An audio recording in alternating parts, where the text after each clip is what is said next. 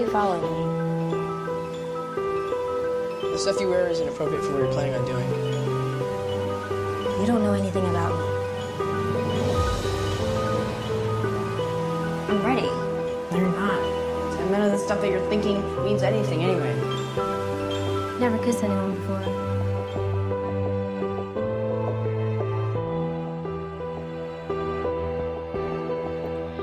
Hello and welcome to Still Watching. I'm Vanity Fair senior writer Joanna Robinson. And I'm Vanity Fair chief critic Richard Lawson. If you're just joining us for the first time on this podcast, what we do each week is Richard and I break down the latest episode of a show that we are currently fascinated with. Right now, we are covering HBO's We Are Who We Are. We are on episode six. Uh, if my math serves me correctly. So we will only be discussing up through episode six, uh, this week. We have not watched future episodes. So it's just all we know. We are who we are and who we are are people who only have seen through episode six. Chi siamo, chi siamo. Oh, nice. Very molto bene. Yeah. Um, if you want to, in your own way, be part of this podcast, here's the best way you can do it. You can email us. Stillwatchingpod at gmail.com. We've been getting incredible emails around this show. I've been really, really enjoying everything you all are sending in. So we're going to start by reading a couple of those emails, talking about them before we get into this latest episode. Um, I was telling Richard before we started recording that I I just finished watching the episode and I have a little bit of like trauma panic attack uh, from the ele- 2016 election night coverage Mm. that runs over the closing credits and for both of us since like i was over at my sister's and my sister doesn't have a tv so i actually like found out about the election results on twitter Oh, God. um, and I was like watching through her window into her neighbor's window because they had a TV on. Kind of, it was a weird night, but um, Sounds poetical. in a weird way. But um, neither of us watched uh the election night coverage. So Richard, sensibly, in an act of self care, pieced out uh when he saw what was going to play over the closing credits of this episode. Um, I watched all of it and did not have a good time. So um. This is we are who we are and who we are is uh Richard and Joanna watching a show set on one of the worst nights uh in my view in America's history. So there we go Pretty bad night. Yeah. pretty bad night. And uh, I mean, it's, it'll be interesting to analyze why we think uh it it this is how this episode ended. Um I have some thoughts about it. Yeah. Yeah. so, yeah. Yeah. All right. Um all right. So this first email comes from Beatrice from Brazil and Beatrice writes in and says um in We Are Who We Are, not only every word means something, but every silence means something. Uh, your intelligent insights are a perfect fit to the show. Thank you. What a kind thing to say. Okay. She writes, What currently interests me most about We Are Who We Are is Fraser's connection to Harper, which was explored a lot already, Sarah, and Jonathan. So Fraser's connections to Harper, Sarah, and Jonathan. Sarah is such a narcissist. She is the kind of character we love to hate. Have you noticed how Fraser is such a smart, eloquent, mature person around Harper, and the rest of the people compared to when he's with Sarah, very childish, aggressive, and dependent? I feel like Jonathan will be a key part of the story, although the age gap concerns some of the audience. Elio and Oliver all over again. I'm not concerned about it. And here's unfortunately where Beatrice um Beatrice says, I assume they will have a platonic relationship and Jonathan will bring a lot to the table. Such an interesting puz- puzzling character, yet so simple and almost naive. So that's from Beatrice. So um we can discuss whether or not we think this episode uh definitively puts that relationship in a non-platonic category. Uh it's as as with anything in the show, it kind of defies definition. Um, do you have any like immediate thoughts on that, Richard? Um, I guess it was interesting. I mean, as this show has done several times, it's in. It was interesting this week to be like to have them finally tell you what was going on. You know, because we were like, maybe he's nineteen. It's thirty. And then there's like, and I think that she's maybe like rounding up a little bit because of the 27 Club thing. But like, Yeah. even so, regardless, like that's old, you know? Um, and, uh, yeah, so I think it just like, I, I think that, I, I think that was probably intentional on the writer's part to be like, to kind of tease us down this little path warily. Yeah. And then in this episode be like, "Oh, by the way, like this is potentially very bad." you know. yeah. Um even though he's a nice seemingly nice guy, you know, like uh, you know, it's just a very interesting sort of um whammy there that I think is also reflected by the closing credits. Yeah, when uh when Maggie said 30, I wrote in my notes 30 like in all caps. The whole time. right. the whole time? yeah, exactly. Um all right. So this uh on on um the question of Jonathan and Fraser. Here's uh, an email from Ethan who writes in Hello, longtime listener, first time writer. I just want to thank you both for covering We Are Who We Are. It is definitely a different type of show from what you usually cover. But as a huge Luca fan, I'm enjoying the deep dive into each episode, even though I wonder if it is a show that will ultimately be best discussed and analyzed as a whole and not week by week. You have discussed the mostly, uh, mostly it was in parentheses, mostly bad faith arguments from some about the age difference between Elio and Oliver in Call Me By Your Name. It creates a scenario where I feel that frank conversations become impossible to have. I don't think it's revelatory to say that American audiences tend to be more prudish about conversations, um, uh, about and demonstrations of sexuality and it doesn't it does feel like Luca is bringing his particularly not American sensibilities to we are who we are. I'm in total agreement with Richard's point about young queer people often seeking the mentorship of older people who are similar when there is a drought of contemporaries who understand. I believe the same can be said, though, for older people who may see a younger person and wish to imbue knowledge, life lessons, and friendship that they were perhaps deprived of. Jonathan sharing books with Fraser and being the one to invite him to sit together at the movies and showing an interest in what Fraser wants to do with his life all fits with that just as much as Sarah seeing something in, in Caitlin slash Harper and taking them under her wing as she does. The mentorship isn't what makes us nervous though, but the touching. In Jonathan and Fraser's walk and talk, Fraser is constantly brushing the arm of his jacket against Jonathan's, and I couldn't help but wonder why Jonathan didn't recoil. I can't help but wonder if a queer American director would have had Jonathan be more forward about barriers, or have shot these scenes differently, which then makes me wonder if the problem is actually with me as a viewer for presuming the worst. Have the arguments of others shaded my views that much? If everything above doesn't make it obvious, let me say explicitly that it is hard to even articulate all of this, which is why I'm so grateful for you both for doing this podcast because for all the theorizing and fun of Westworld, this is a show that does deserve the conversations we are having. It'll be interesting in the coming weeks to see how the Jonathan and Fraser relationship develops. In a show that does feel like a spiritual companion to Call Me By Your Name, it wasn't lost on me that Jonathan and Fraser found themselves by a war memorial, just as Elio and Oliver did. However, there was no confession or admission here, just some playful air guitar. But there's little doubt in my mind that it is that in the coming episodes their relationship will become more complicated. Um and then Ethan said something some more nice stuff to us about our podcast. Thank you, Ethan. Uh yeah, so uh like I mean I I, I don't know if we want to reopen that age gap conversation. I just think it is interesting. We talked about that that aspect of mentorship of like an older an older person uh educating younger but uh, but something that i do love in this episode uh that we watched this week is you know Fraser getting a book for jonathan um and yeah there's feeling- exchange Yeah, you know. Yeah, I, I think the yeah. thing about the, the word mentorship and i think that that's definitely a component of it but that also implies a kind of tutelage. There's an imparting of knowledge and that is Right. yes a part of it. But there's also just a communion you know. There's a there's a there's a there's a bonding. There's um you know an exchange uh and and I think that can be that can take many forms, some less healthy than than others. But uh, uh, you know, I think that there's a the, the, you know, w- dis- despite matters of age, like the same recognizing same, yeah especially in this environment, I think would be vital. And I, I mean, I got this episode kind of leaves some question as to like who Jonathan is, but like, um, you know, what he gets out of this, I think, is an interesting thing to think about.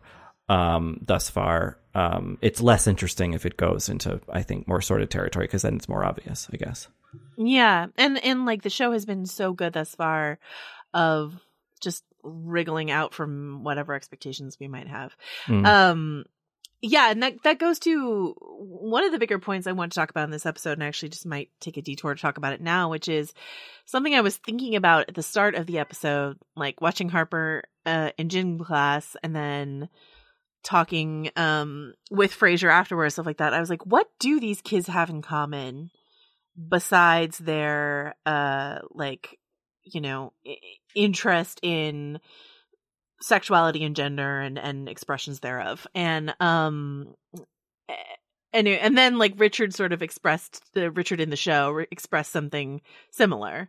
Like you two have nothing in common. And i was like but that is plenty to have in common you know what i mean? That like same recognize same as you uh, express. They're not exactly the same but they are they do have these questions beyond you know and like when like brittany shows up in this episode and says to harper like we're still friends. Not even are we still friends? but we are still friends. Um and then you look at that and you're like uh, but what what do they have between them you know what i mean? Uh so and, and Fraser and harper do have this profound bond over these questions that they're sussing out seem to be sussing out for themselves.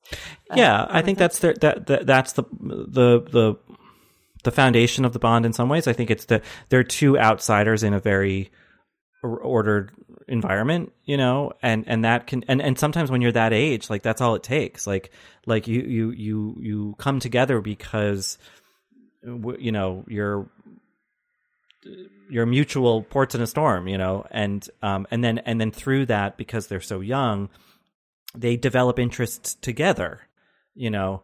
Uh, and I think that you see that reflected in the dance sequence uh, in this episode.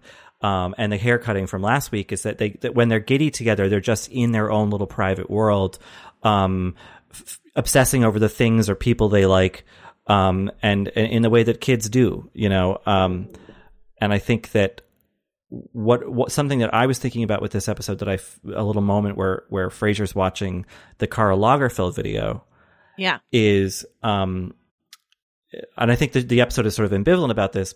On the one hand, Fraser and Harper, two kids they're you know each other's age, like have that, but also fraser especially seems to be like gazing at the grown up world far away from him and kind of emulating that. And you know, I've done a lot of like reporting and stuff on on like YouTube culture and and Yeah. and and and like digital fame. And one of the sort of more cultural, broader academic concerns, or not concerns, but like questions about all of that is in this i with generations now um, that are so steeped in uh, like kind of lateral exchange between each other. You sign online and you see the latest YouTube video from a kid your age, or maybe a year or two older, or three years older. Whereas when we were young, minus the odd teen show that were all created by adults, yeah we were watching stories and things made by grown-ups music made by grown-ups for the most case and sort of Right. looking up at that and i think that Yeah. we we developed aspiration towards things while also having our own friends our our, our peers um and i think that given that harper and fraser are in this community that is so led by adult interest and adult demand and requirement um that they are two people who are curious about life past this, but in a different way than the people getting funneled into the military industrial complex. Um, that distinguishes them, you know, and whether or not it's a good thing that Fraser has heroes older than him, be it Karl Lagerfeld or Jonathan, or that Harper is watching young people on YouTube go through their transition. Um, I think what this episode shows that both are valid forms of kind of para communication with the outside world, I guess. I love that. Uh, I I hadn't thought about that idea of lateral communication, lateral education uh, amongst this generation. But it's obviously what we're seeing, uh, as you say, first on YouTube, um, now on TikTok, stuff like that, and or now on both. Um, but it's fascinating, and I and I like uh, it makes me, of course, wonder like what what wh- which I do all the time. What would my teen years have been like? uh if i had grown up in a world where i could see that there were more kids out there like me than i thought etc you know Yeah, um and and and yeah. I think that a lot of times that and I'm guilty of it too. And I've written about YouTube and like how great you great YouTube is for like, sure, it has neo Nazis and racists and all that shit, but like it also has like queer coming out videos and things like Yeah. that, and that is good. But that doesn't is not a replacement for real interaction, and I think that kids now still feel that and know that. That is abundantly clear in like mental health statistics and all that stuff. YouTube and Instagram have not saved people entirely. And I think you so you still see Fraser reaching out to this person in a way that um uh that Harper doesn't have, you know, and that's why we get this I think horribly kind of sinister scene with Sarah toward the end of the episode. I am really excited to talk to you about that. Um, let me circle back to you brought up the dance sequence, um, and that takes me to another email we got from uh listener BB who writes in. Uh, okay, first of all, I love your podcast, but I finally had to email you about some background on the show and the music. You mentioned the music in show previously, but somehow did not mention Dev Hayes. Uh, wait, hold on. Dev Hynes. Um, she later emailed to say that she had misspelled the name. Okay, Dev Hynes. Then in the most recent episode, Richard addresses the band that Fraser is obsessed with, and I have some information to pass along to you. Blood Orange, um, or Dev Hynes, uh, the musician that Fraser obsessed with, is pretty fourth wall in the show. The score for We Are Who We Are is actually done by Dev, uh, so it's been pretty hilarious that Fraser is so into him and has been playing his music pretty constantly whenever he puts his earbuds in. And so that like dance sequence that they do, um, in this episode is to one of the Blood Orange songs, uh, Champagne Coast, I believe is the title. Um, check out this crazy article. There's a New York Times article that BB linked to. Apparently, Dev was supposed to be in the show, but instead ended up doing the score. Also, Dev, uh, though I'm not sure about his own sexuality, has been very supportive of LGBTQ. Fraser mentions as much when he is obsessing over him and talking to Harper about him. So it actually is a great fit that Dev uh, is doing the show, the score for the show. Also, his music is fantastic, one of my favorites of all time. Just figured y'all might want to know. It's the first time I've had something to write to you guys about besides telling you both how freaking awesome you both are. Thank you. I have been listening for a long time through many show recaps and across other podcasts of yours both as well. Basically, end up loving anything you both watch. Really enjoy your opinions on all shows, so I'll be sticking around. Thanks, BB. Uh, and then BB went on to say she she wrote like two follow up emails. She goes, actually, I had one bit of gossipy info to share with you as well to come full circle. Dev uh, Hynes was also pictured with slash rumored to be dating Tessa Thompson. Not sure if they are still together or not right now, but now I've tied it into Westworld. So there you go. Um, about that? Tessa, like I need to look this up really quickly uh to see if this is the person that she collaborated with on for Creed. Um I got to check that out. But you know there was like a musician she worked with for her like um music that she did for Creed. Do you know what I'm talking about? Um does not seem to be this person. Okay, never mind. Um okay. So uh yeah, so musically, that's interesting to me. I did not know that. Thank you so much, BB. Uh that the music is so uh cohesively of of a of an artistic point of view on this show. That makes sense to me for sort of what they're going for here. But I was wondering if you had any further thoughts on that, Richard. Yeah, I mean, I, I found myself wondering, and it wasn't so much a music cue, but I think this all relates to each other. Um, you know, in a previous episode, we see like a Klaus Nomi poster, and it's like, would a 15 year old in tw 2016 have that? Maybe.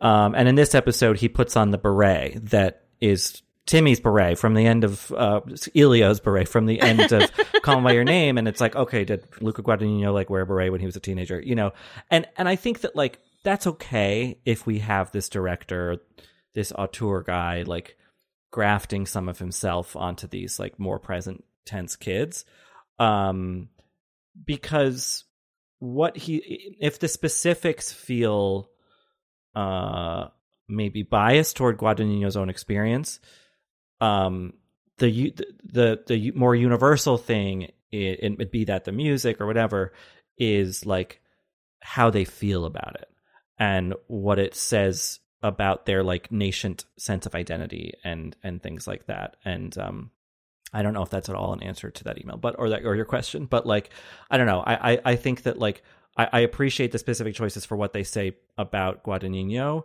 um, but I guess maybe sometimes I'm trying not to read into what those choices might say about the kid characters because Mm. I don't know how much they're their own. I guess.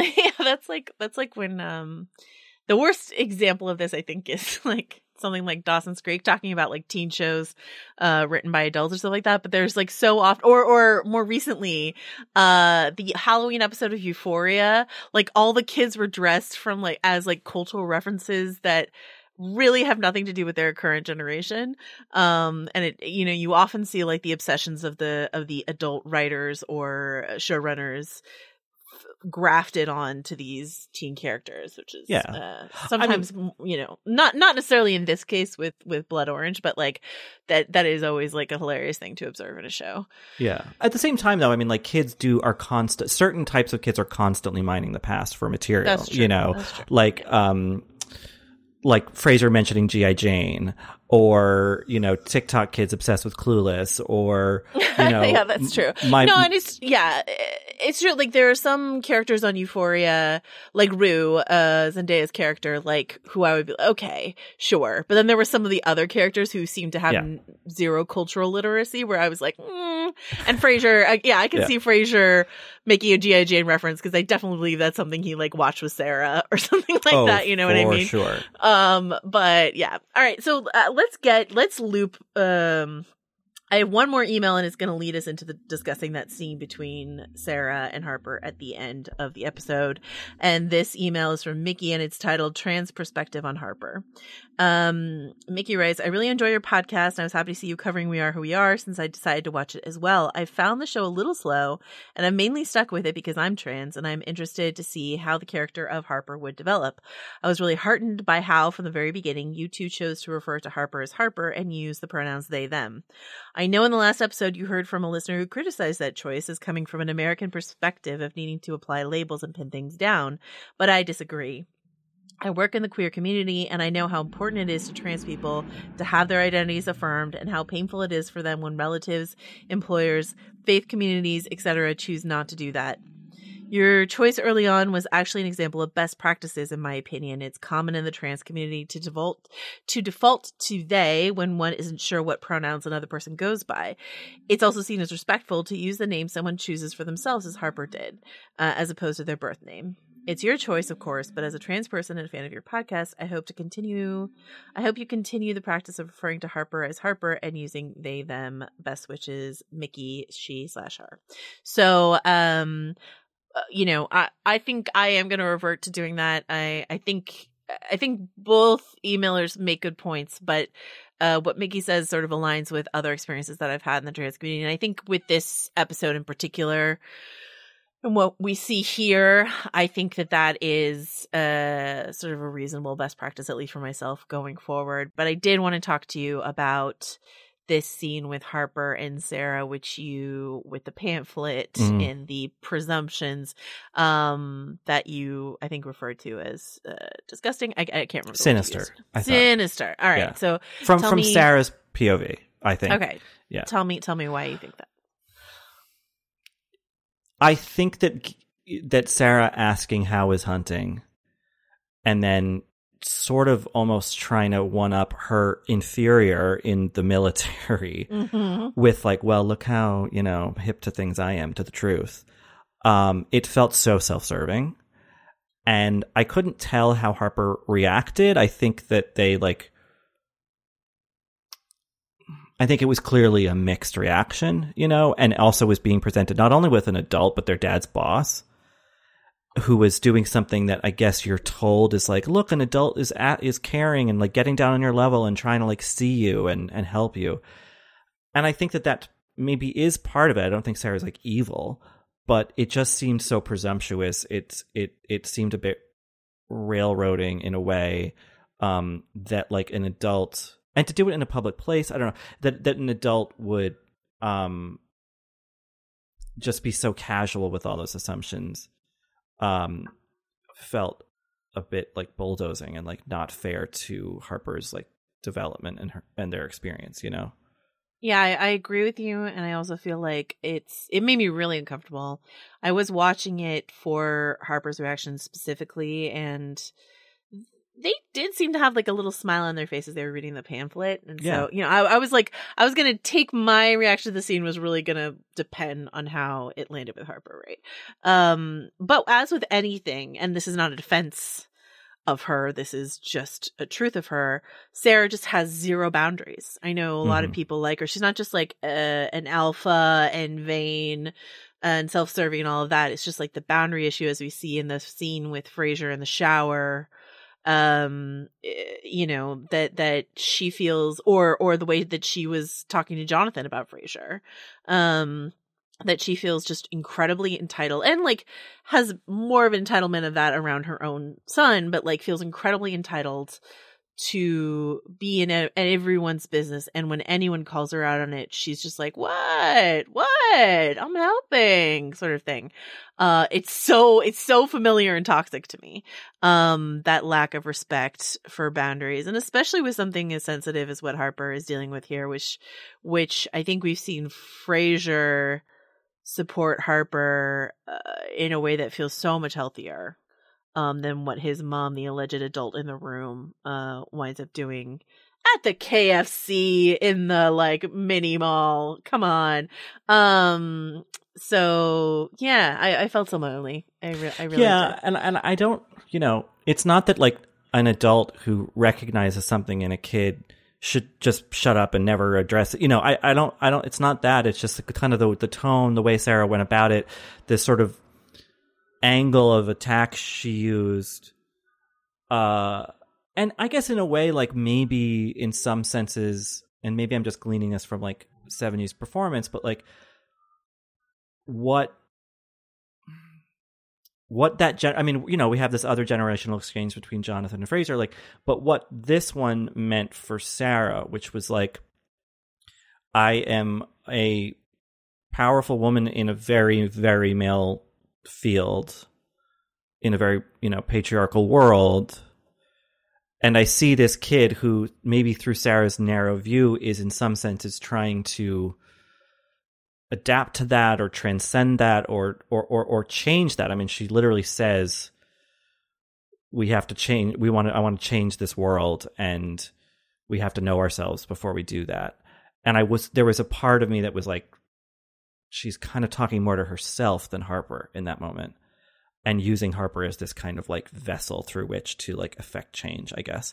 And that felt I don't want to say predatory exactly, but it felt opportunistic and um in a in a variety of ways. And that's why i mean it's a brilliantly played scene by both actors. It's just um it it i think this whole episode if we want to like go into more like and where the the trumpy thing at the end comes up is like there's so much darkness creeping up on the characters in this episode. So, mm-hmm. like a, a sense of real menace actually.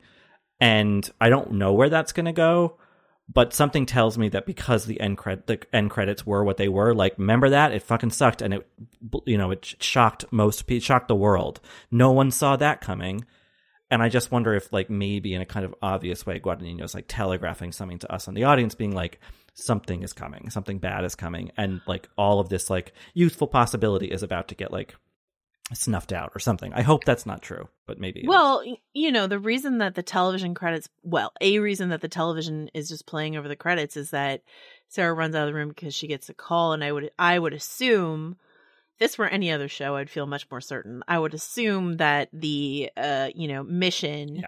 That she sent um her troops on did not go well. Uh, and she says how many, so I would assume, uh, ca- you know, fatalities.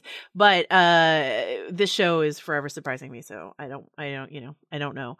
But uh, that that uh, hammer dropping, um, at the same time as the as the Trump hammer drops, uh, you know, I, I think confirms your interpretation of this creeping menace. I mean, the same thing is true of like, okay, so um, when uh, Jonathan and Fraser sit down for dinner, and Fraser is speaking Italian to the waiter and says, Jonathan is, "House." yeah. Oh, sorry. Jonathan speaks to the waiter and says, "The house special for 3 Mhm. w- either either if we speak Italian or we get the benefit of the subtitles, we're like, oh no, and like Mhm. Fraser is completely unaware for the next few seconds or minute or whatever, and we so that that you know, and and like you know, th- this girl winds up being you know as is typical of the show she's not like your usual uh like in another show she would be like super mean to Fraser and hanging all over Jonathan or something like that she just seems like super she's cool chick or whatever but you know it, it it is a, a menacing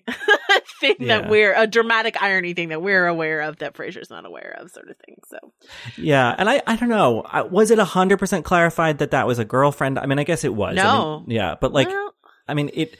I, I think that they they left that just ambiguous enough. Not that I'm like rooting for Jonathan and Fraser. I'm not, but like, um, eh, I don't know. I I think that like the way that Jonathan's character was handled in this whole episode was so interesting. I think particularly like you know I guess there was the war monument in an earlier episode, but there's this one where he takes Fraser deliberately to this place where tens of thousands of young men were killed a hundred years ago, and does it I think to sort of kind of almost meanly prove a point to Fraser about like the 27 club joke and like what it means for young people to die at a you know and Oh, interesting. Yeah. but also it kind of reminded you that like that Jonathan like signed up for this thing that like this is you know he, this is in him this this kind of militaristic reverence for that kind of sacrifice you know Mhm. he's from uh, of a country where all the young people have to be in the military for a period of time Right. you know, and that is for been mired since its uh, creation. But you know, like he, so he, you know, for all of the kind of looseness and curiosity about art and the world that Jonathan represents to Fraser, here's another window into like who Jonathan actually is and the choices he's made and the things he values. Um, and then that it, you know, if there is this girlfriend that he's actually, oh, maybe he's a lot squarer than than Fraser thought or we thought, you know.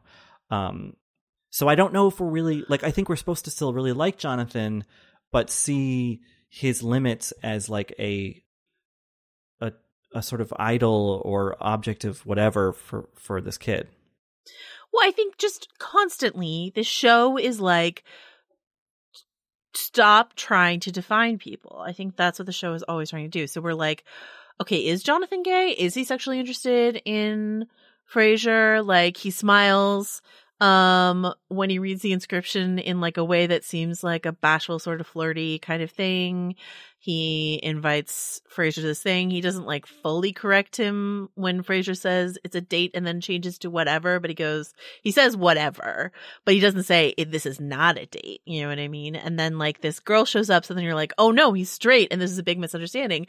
But then that's not how the night ends. You know, uh, like this is the journey that I went on. I was like, Oh yes, he's gay. Oh no, he's straight. Oh no, this is there's going to be a threesome. Nope, it wasn't a threesome. It was just, like I definitely thought karaoke was like Backstreet Boys is going to lead directly into like some sort of like threesome thing was sort of what I was anticipating and it is not what happened, but I was just sort of but in that way the show is just constantly like eh, don't get comfortable with your assumptions that you understand what's going on. And and it's and that is reflected in I think a character like Richard Mhm. who is asking Harper, like, are you dating Fraser? But isn't that kid gay? I thought that kid was gay. Is that He kid seems gay? gay. Yeah. He seems gay. Is he gay? you know what I mean? And you're like, Richard, buddy, no. I mean, like, let's, let's just not box anyone. And also, and also Richard also defying some expectations because, you know, we expected Richard to, uh, you know, lose it when he found out about Harper's hair, which he did. But then, you know, she makes, a, you know, a plea essentially for empathy at the end of last week's episode and he gives it to her. Even though he doesn't, he's not fully informed about what's going on. Sorry to them. He's not fully, uh, you know, aware of what's going on. But in this episode, even though Harper is grounded, you know, Richard's not being awful to them. He is trying in his in the best way that he understands, in the best and limited way that he understands. He is trying to connect with his child in this, in this Mhm. episode, right? Yeah. Um, which I think is once again w- not what I necessarily would have expected from a character like Richard. Yeah, no, I, I think it is really interesting the way that that whole hunting trip plays out, especially the how eager Harper seems to be about aspects of it. Mm-hmm. But we've known that about them previous, you know, to this episode. But I think that like that that, this episode has these two uh, men taking their charges off into the wilderness to like teach them something or show them Mhm. something is interesting. It's Yeah. an interesting parallel. And on the one hand, you have this very like traditional, like we're gonna we're gonna camp, we're gonna hunt, we're gonna you know maybe we'll have a little gruff bonding, or I'll I'll pry into my kid's life for a little bit, you know, while I have them captive, essentially. Um, and on the other, you have this very nebulous, what the hell's going on, sort of fluid thing, where in that scenario, in the Jonathan Fraser scenario, there is this kind of reverence for the past and a sort, but a, a, a sort of, I think a an eagerness not to repeat it and a sort of questioning of where we are in history and, and, and in the sort of flow of time. Whereas on the other, it's Richard kind of teaching ritual to his kid, this age old stuff that this is what we do, you know, regardless of the gender question at the center of their relationship. Here's still just like tradition. So you have tradition, and then you have another side of things that is like reverent of tradition, but also is kind of allowing for the new. So you have Hmm. Trump on one side and you have Hillary Clinton on the other.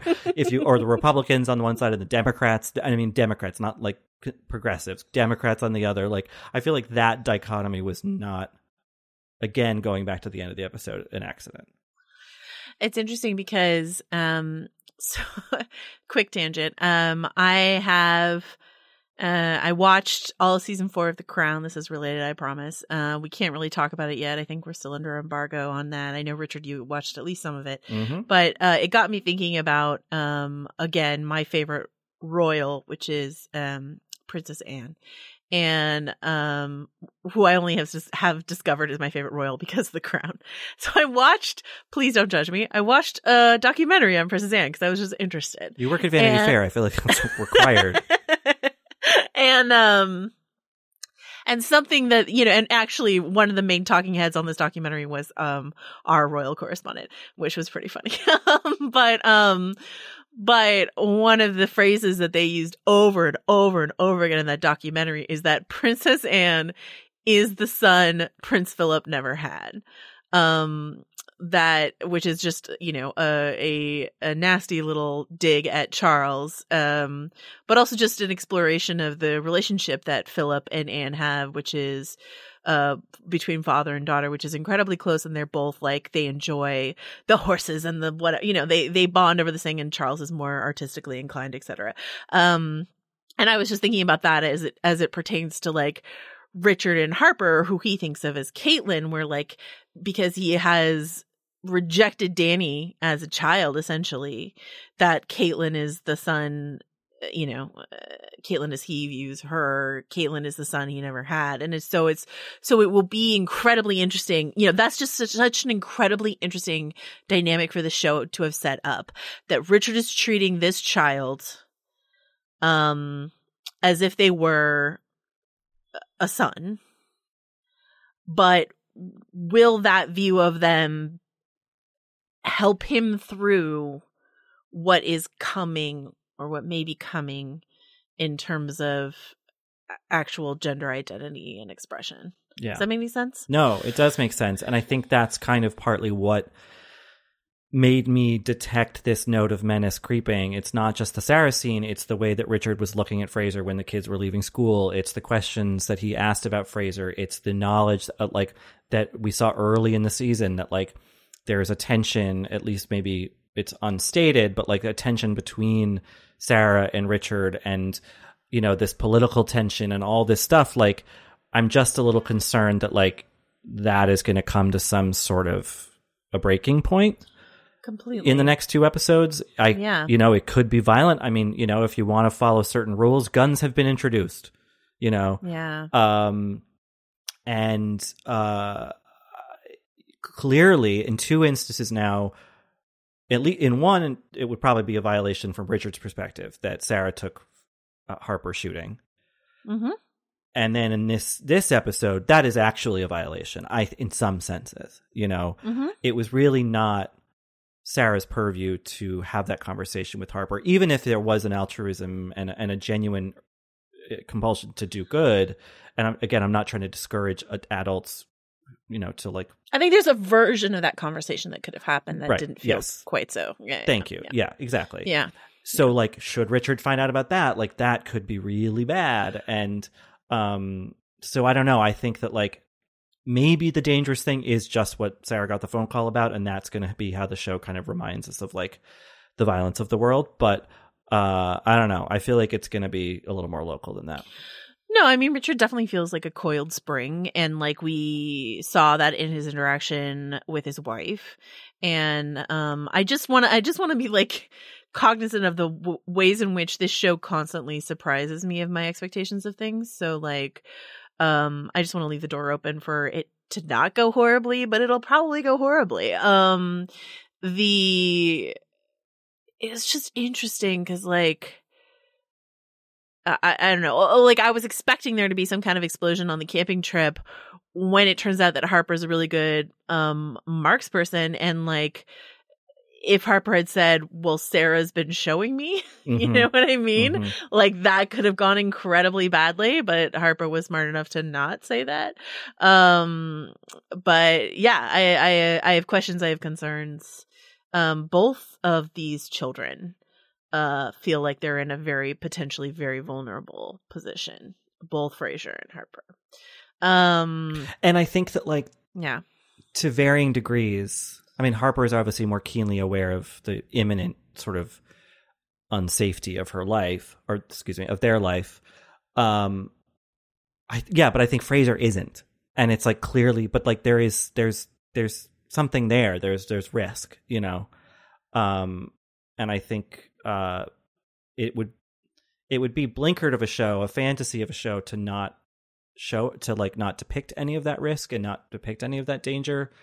Um i just can't really tell because like you said like the show is hard to predict. Like i can't tell like how harsh the uh, realization's going to be you know? Yeah. i hope it's not like too extreme The last thing I well, one other thing that I want to bring up um that this episode deals with is is Maggie. We mentioned Maggie earlier in terms of being a potential surrogate for some members of the audience uh worried about uh you know an an older man and a young boy stuff like that but also what's going on with maggie in this episode is that she's constantly on texting on her phone Yeah. um stuff like that if my interpretation of what we see is that Sarah knows what's going on and that this is, this is like part of their relationship and it's if not okay is something that is like allowed. Does that make sense to you as an interpretation? yeah i'm glad you brought that little scene up because i was i, I was going to ask you about it if you didn't um I like that, you know, like the, the like the smelling of things, like that's clearly like that was in Call Me by Your Name, but- and and and Fraser like smells the dinosaur and the other thing, and and then Sarah's smelling the clothes, and it's kind of this like sweet moment of like, oh right, like it's her son and she loves him, and then she turns her head, and then there's like a whole other family thing happening that Yeah. she's maybe not been paying as much attention to. I don't know what that sort of look was. You know, it was clearly a realization of something. Um, well, she said she said this thing earlier also where she was like you've not been spending a lot of time in the house right. and it didn't seem to me to read as like and I don't know why. Mhm. It's like I know why you haven't been around and while this is technically allowed in our marriage, uh I don't love it. Or, or like, is this gonna, you know, maybe I'm like way over interpreting, interpreting something very small, but like, is this gonna be a problem? Like, is this something bigger than our usual allowed extramarital flirtations or relationships, you know? Well, yeah. I mean, you know, maybe they have an open relationship to some degree, you know, and Yeah. I, I think the aesthetics of the way that their house, we see a lot of their house in this episode, and we see, you know, Sarah kind of like casually picking a book off the shelf because like, oh, my kid's gone, I have some free time, I'm going to go take a sexy bath with my wife and maybe I'll read a book. And, and the house is decorated in a certain way. And, and so, you know, maybe they have a certain more cosmopolitan progressive view of things. The real problem is, again, with the menace, is uh, Maggie is with Richard's wife. Yeah. And so, from a certain perspective, here comes this vampiric family that shows up on the base, seizes control, and then, like, just attaches itself to this other family, you know? Yeah. And, and I, I, you know, I think that that would, that would be almost like, uh, wh- what's the, the, the castle defense, the stand your ground kind of thing. It would be like, no, I've, I was invaded. We were invaded. This is not, this was, this is defense, you know? Mhm. Um, if the show goes that way. Yeah.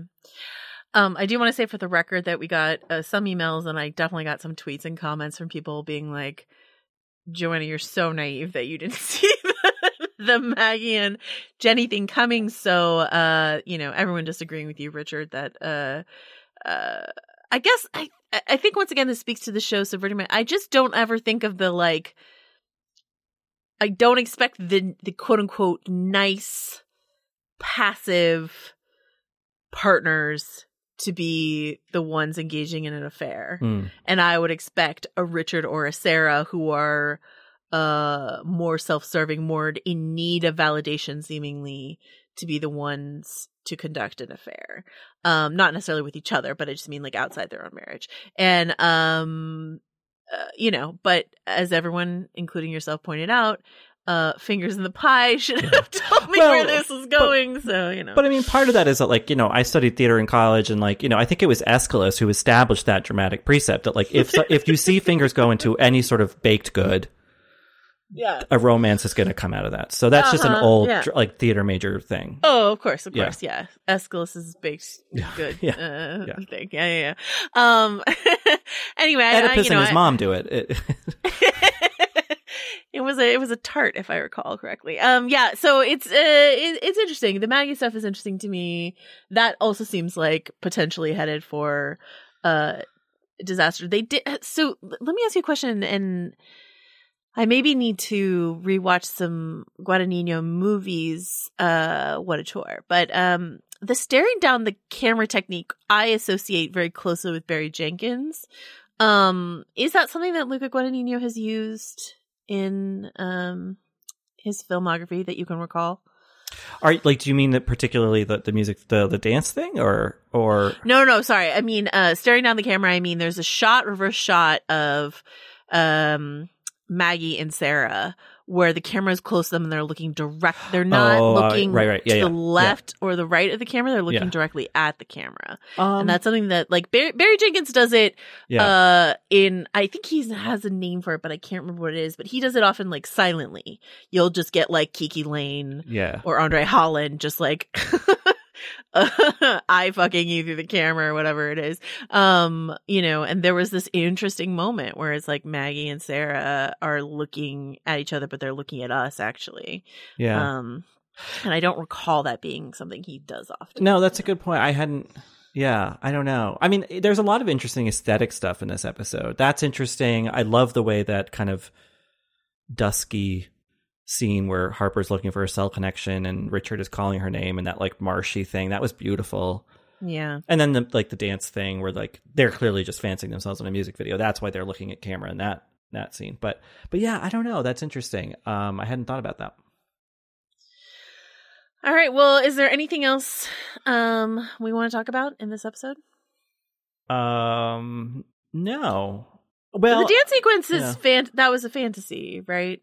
I Yeah, mean- totally. Yeah. I Okay, think it was just trying to express that like we're getting torn apart from each other right now because Harper has to go do this thing with their dad Yeah. and whatever. But like in inside, maybe even just the language of text messages, we're like having a having a little kiki, you know. um, I did love Harper's text that was like, "What if he's a psycho?" And in the same breath, "What if you fall in love?" like those are two, uh, you know, and, and this, you know, as you mentioned before, this this uh, close contract contrast between danger and death. And war memorials and blah blah and life and love and passion and youthful excitement, um, and how close they are. Um, it's interesting i didn't i didn't remember that he uses a war memorial in call me by your name but like that just drives home uh, the idea that eh, i mean it's in, in a bigger splash too there's a murder and then there's uh, you know there's a death and then there's um like sex and passion and stuff like that so you know it's it's it's the Romeo and Juliet thing, which we talked about, uh, you know, two up in the party episode two episodes ago. Like it, it's just these kids are drenched in in like death and war and all this sort of stuff like that but also life and love and passion exist there as well. And are they the same? Are they do they stand in contrast to each other? Um what we are who we are. That's it. Mhm. the end. There you go. all right uh richard until next week where can folks find you Well, on Twitter at Rylaws and writing at VF.com. Um, but actually, um, it's kind of exciting this weekend. Uh, well, I guess you'll hear this after the weekend, but the older guy I have a crush on is taking me to Gettysburg. I don't know. I guess to like, What? I don't know. There's like a field there. Something happens. So that, that should Oh be kind God. of fun. Yeah. i guys i hope you guys pee together on the field Oh, we didn't talk about that. Well, I think we all got what that was, what that was. But, um, anyway, uh, until, Uh. until next week when we can talk more about the peeing if you want. Where will you be, Joanna? uh vf.com you can hear us uh, over on little gold men of course. Um and uh you know i think i will be performing my favorite karaoke song. Actually it genuinely is. I want it that way as a karaoke banger. So um i will be performing some backstreet boys at karaoke at a restaurant somewhere. That's Um, otherwise closed.